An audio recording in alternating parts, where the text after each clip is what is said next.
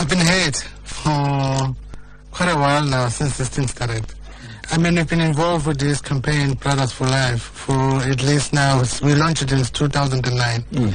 The reason for that was to say, uh, let's stand up as men, and then let's show respect to the women that uh, uh, we live with, and the women and our children. Mm. And let's treat them as partners. Right. Uh, but then gender-based violence shows that one in five women have experienced physical violence by a partner, so I don't think you've really achieved your objectives.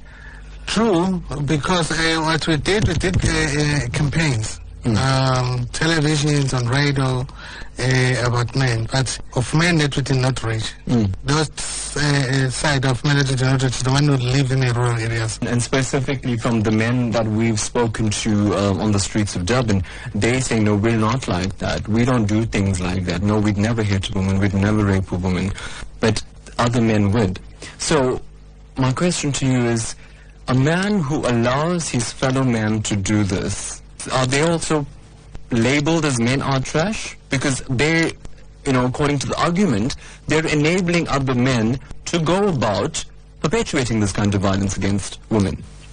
Now, I'm going to say to you, um, we, we conduct sessions almost every week. What role can a, a fellow man, you know, the neighbor who's a good man, and he's hearing that, you know, his brother is abusing this lady he's living with, his wife. What should that good man do? Okay, so uh, that's an ideal uh, mm. uh, uh, situation that we wish yeah. to be happening. Yeah. But people are ignoring those things. I yeah. mean, the neighbors ignoring the noise. Yeah. So I'd rather go to the police and tell the police that. Yeah. Treat them as human, not as women.